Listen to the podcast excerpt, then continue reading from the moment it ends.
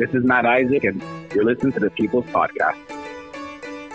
All right, welcome into episode 11 of the People Podcast, where I'm talking to Matt Ishak who is the owner of Bandit, one of my favorite places to eat food in San Francisco. They have amazing burgers, the best burgers in San Francisco by my standards. They have amazing breakfast sandwiches. Their house made aioli is second to none, and it's just a spot that if you haven't gone to already, you better get to pretty soon. I first found Bandit when I lived down the street a few years ago, so I've been going there for a few years, and I've developed a friendship with the owner, Matt, but this is the first time I've linked up with him for an interview or anything like that. So I'm really excited to share the story of Bandit and Matt's story on episode 11 of the People Podcast. I really think it's going to be an episode that everyone's going to enjoy.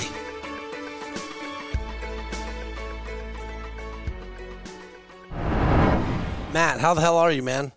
I'm great, brother. How you doing? I'm doing really good, man. Even better now that we're on the phone together. But um, let's start at the beginning of your bandit journey, Matt. I believe you guys have been in business for about four years now. But how did the idea of Bandit first come about?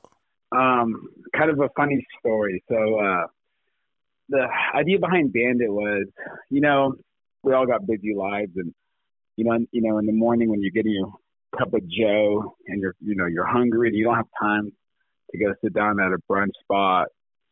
And then when you're at a coffee shop, you know, a lot of these places they'll do like a a microwaved egg, a Costco bagel, or you know, just something that's like really generic and kind of like just you know, no like there's no effort to go, you know, got something to eat that's good. You know, not everybody has time to go ahead sit down for brunch for an hour.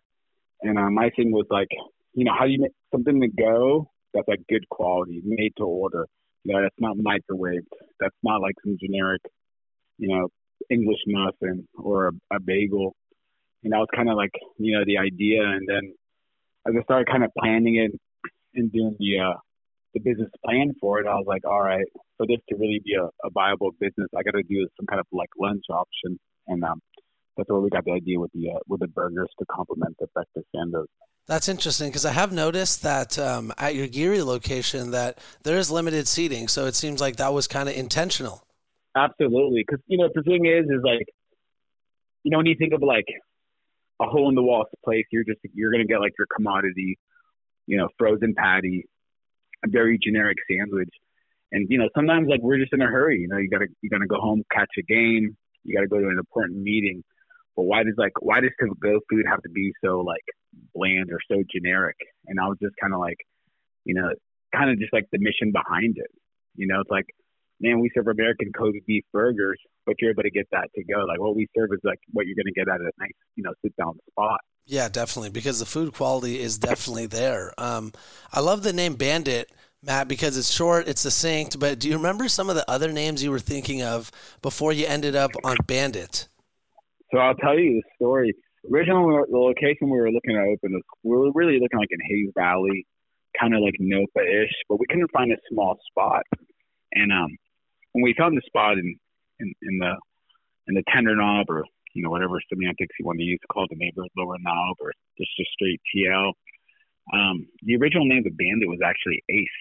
And um, as we uh, you know after we signed the lease and we're like work started you know work on the plans for the build out one of the designers who worked with the, who worked with the design firm said, "Hey, I actually go to this sports bar with my boyfriend called Aces, which is only a few blocks away, and I never heard of Aces." And then she's like, "You know, I think people might get a bit confused." And I was like, "Oh," so I'm like, "You know what? I got to go scope it out and you know see." And realize it was only a few blocks away. So from there, we had to pivot, and um, and we were like, you know, we had a few brainstorming sessions. We had like I don't know, it's probably a list of 30 names, and we are trying to, you know, figure out like what would be a cool name that stood out. And um, you know, we, you know, we all just kind of voted on Bandit. You know, it's like it's like like you have low expectations.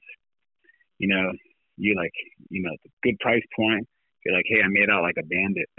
That's kind of how it's kind of like you know little way we went with I like that. That was interesting to hear. Um, I also had a theory that it might be Bandit because you're stealing your customers' hearts with every delicious bite. Um, you know, something like that. That's another. That's another tagline. Yeah, um, you, you know. Another, my partner mentioned that before. You know, we you know we've kind of you know we've kind of you know there's a few other uh, mantras and stuff behind the name, but yeah, I like that. I like that. yeah, it's a good name. I think you guys chose the right one. Is Bandit the first Thank spot you've opened up? Uh, yep. Oh, nice. Okay, that's really cool. And then, um, when you were initially starting out, how did you decide what neighborhood you wanted to be in? Um, I know you mentioned you were looking for a small spot, but um, was it, it Hayes Valley you wanted to start in?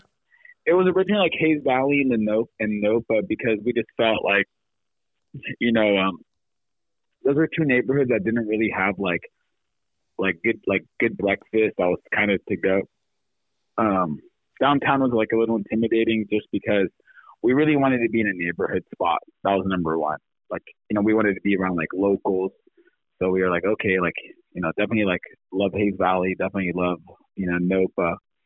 And then um you know and also like within the neighborhoods we're like all right you know both neighborhoods had like a cat their own like neighborhood cafe but it was very very different and there was nothing that um that had something to go, which also like complemented like an area where there's like a, a decent nightlife.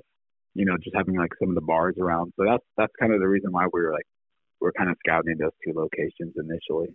Okay, and then you guys have a location in the Tenderloin, and I believe soon you'll be in the Dogpatch. But when did you guys first think about expansion? So within the first year, we had like other landlords, even our own landlords, kind of approach us for other other spots we had other landlords, and we just had a bunch of brokers always reach out to us, and we kind of just always tabled it. We're like, you know, we weren't ready. Um, you know, just like, hey, let's just get, you know, let's get our let's get our location, you know, steady. You know, let's try to get into the, you know, into the black. And um, just before the pandemic, the idea was like, hey, you know what? Maybe it would be nice to have like a spot to complement our location. Um, just because you know we were like lot, like a lot of our regulars are like kind of like, you know, I don't want to say growing up, but kind of venturing out of the neighborhood and uh, going into other neighborhoods, and and so kind of like you know, kind of got kind of got the spark um, going, and then um, you know, of course, the pandemic happened.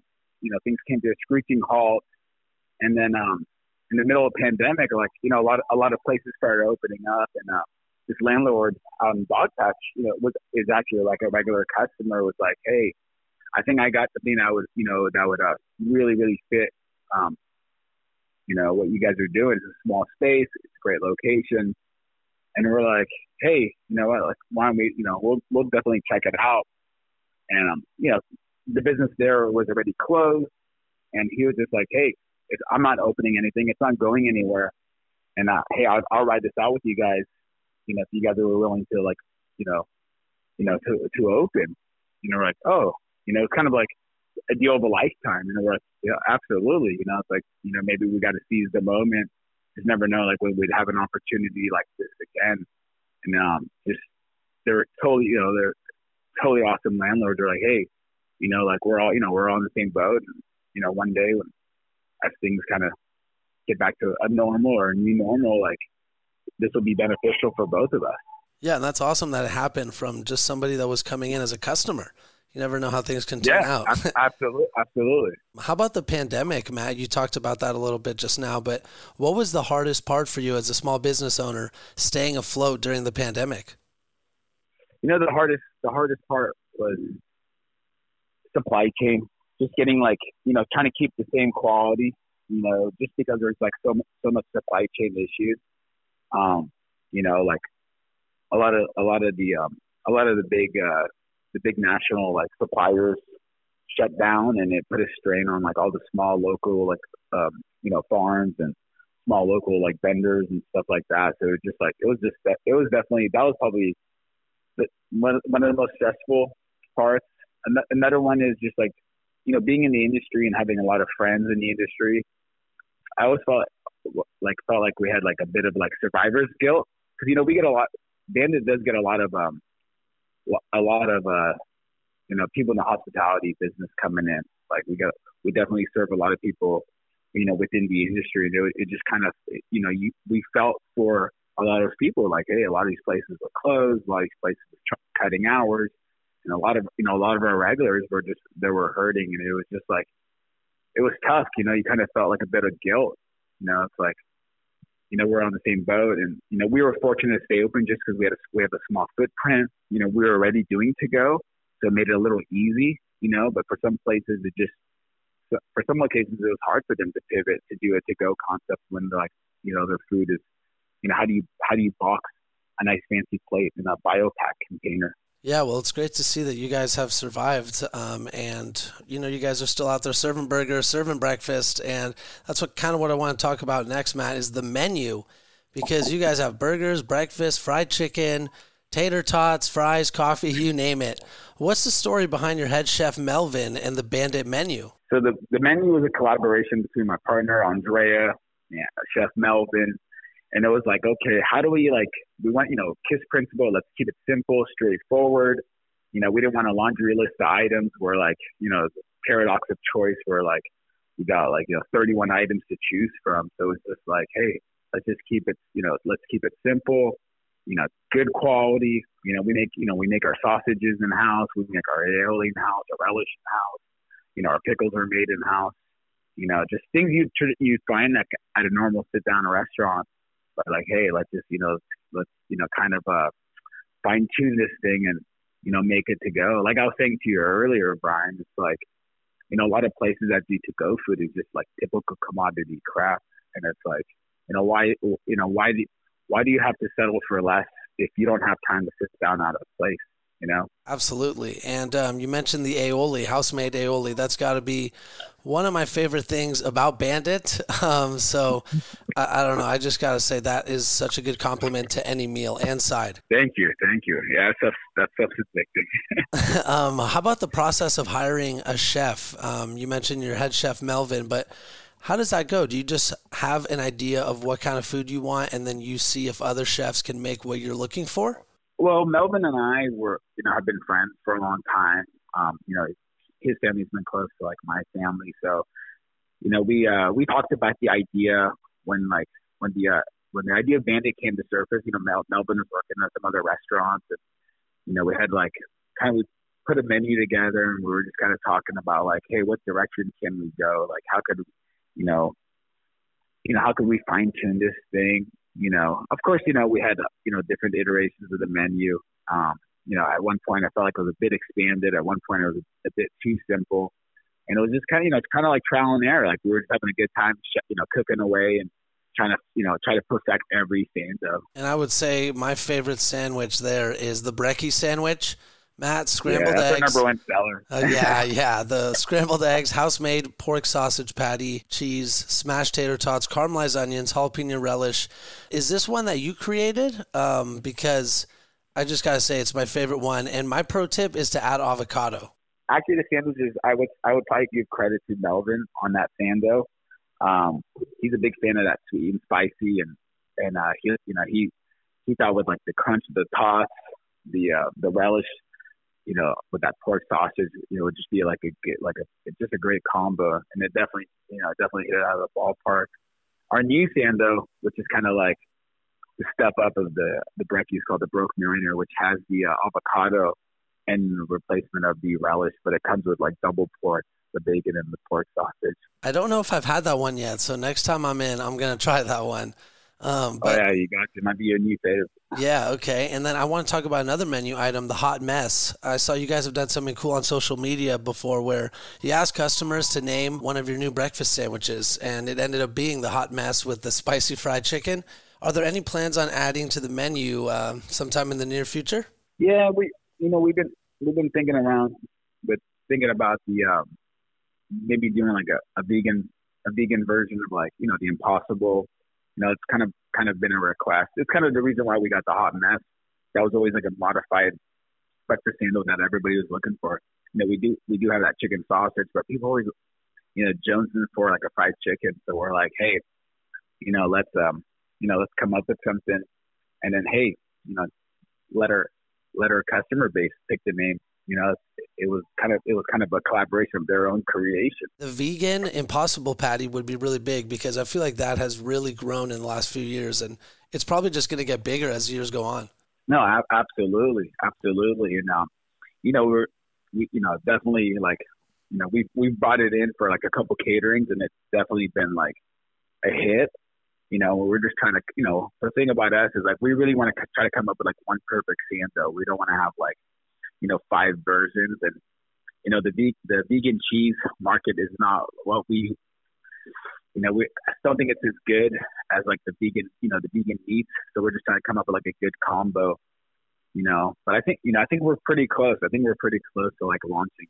Sounds good. So I will uh, look out for that, and everyone else will as well. But Matt, when you look at your Bandit journey, what's the biggest lesson you learned before launching Bandit that has now helped you during your Bandit journey?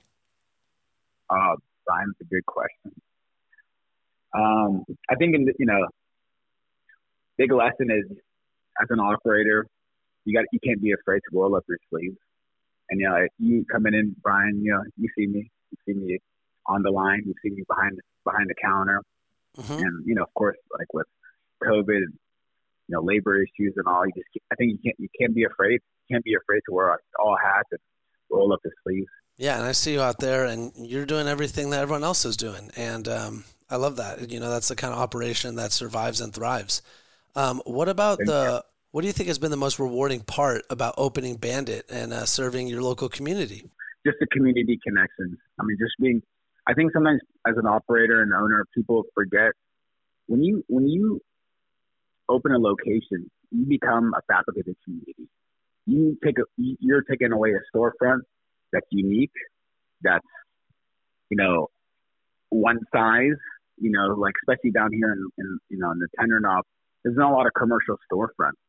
So for you to you know take a storefront, the expectations are pretty high because hey, you're taking a storefront that could have been an opportunity for somebody else to come in. So you, you're, and if you don't, if you don't hit it out of the ballpark, you're kind of doing a disservice to the neighborhood. You know, so for like for us at Bandit, it's like, you know, we wanted to, we, you know, being like, you know, opening here, we just wanted to, you know, like, you know, be entrenched in the neighborhood and, and serve something that like, hey, the neighbors are proud of. And that's like what the big thing is like, how many, how many like, you know, you know, neighbors, guests that have like moved on. That like one one positive note about the neighborhood is, hey, I miss I miss Bandit. That was a highlight of you know one of the highlights of me living there, and that, you know it makes you feel good. You know, it's like, hey, you feel like you're doing something right. Definitely. And when you look at it big picture, Matt, what's the future of Bandit? Do you see it as you know an expansion where you have locations all over the city in other cities? What's the plan there? No, I mean I I think you know the thing about Bandit's like you know, it's a community, it's a community uh, focused spot, and um, you know, less is more. It, you know, if we ever end up opening uh, one more location, you know, maybe three max, that's it. Like those are the three like chosen like awesome neighborhoods. You know, just you know, we're not, you know, we're not, you know, no, no aspiration to be a chain or a franchise or anything like that because you know then you, you deviate from the quality. I mean, and also to it, like you know, just uh, it's dear to my heart in the sense of like just a relationship, you know, and it's like I really, you know, I feel like if we expanded too much, like you know, we wouldn't be able to give that like good customer service. And you know, that's kind of I think the big that's like you know one another big part of you know being the success is like hey you know we we're, you know we remember people's names we remember people's orders you know it's like it's like what the city used to be growing up in the city you know like you go into a place you know, you take the transaction out of the transaction. You know, a lot of a lot of places, you know, now in the last few years, it's just it's just a transaction, and that's like one thing like we pride ourselves on. It's like, hey, let's take the transaction out of it. You know, you know, we're not like in the food business. We're in, you know, we're in the people like you know, people business. Like, you know, it's like there's so many options and so many choices in the city. That's like, you know, and people people will settle for mediocre food you know, if the, serv- if the service is good. So for us, it's like let's serve amazing food you know make sure like you know we're taking care of our you know our people. I'm really glad you said that because that's so important to me, and I think that's really a big part of living in San Francisco. Is I think there's a lot of places that have that community oriented aspect to it. And um, as someone that's been going to Bandit for years, every time I've seen you or the other Bandit employees, I definitely feel that way. So I love that you guys pride yourselves on that as well. I appreciate that. I'm glad that I'm glad that you feel that and you know this stuff. No, a big part, you know, big part of like what we're trying to do. Well, Matt, thanks so much for all your time, and um, to everybody out there, Bay Area, or if you're just coming out to the Bay Area, make sure you check them out on Geary Street and in the Dogpatch. I promise you won't regret it. But Matt, thanks again. I really enjoyed our conversation. Brian, I appreciate you. Appreciate you just you know reaching out, taking time uh, to do this, and you know to all your listeners and stuff. Thank you guys.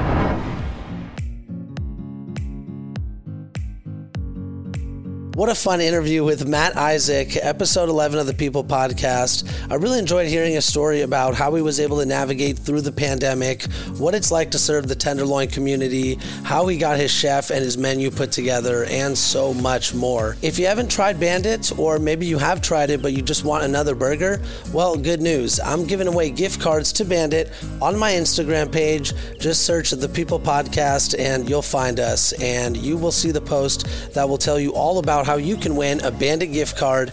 Um, I think everyone should do it because they serve great food and it's going to be easy to get in. So, yeah, do it. Thanks again for listening, everybody, and I'll see you next week for episode 12. And just to throw it out there, I'm going to give a little hint at who the guest is. Um, the initials are going to be M A, first and last name M A. I don't know if that helps anybody, and I don't know if anyone is going to guess it, but I'm just throwing it out there. Uh, this week was M I, Matt Ishak, but uh, next week, M A. If you can guess it, let me know on Instagram. I would love to hear it. Thanks. Bye.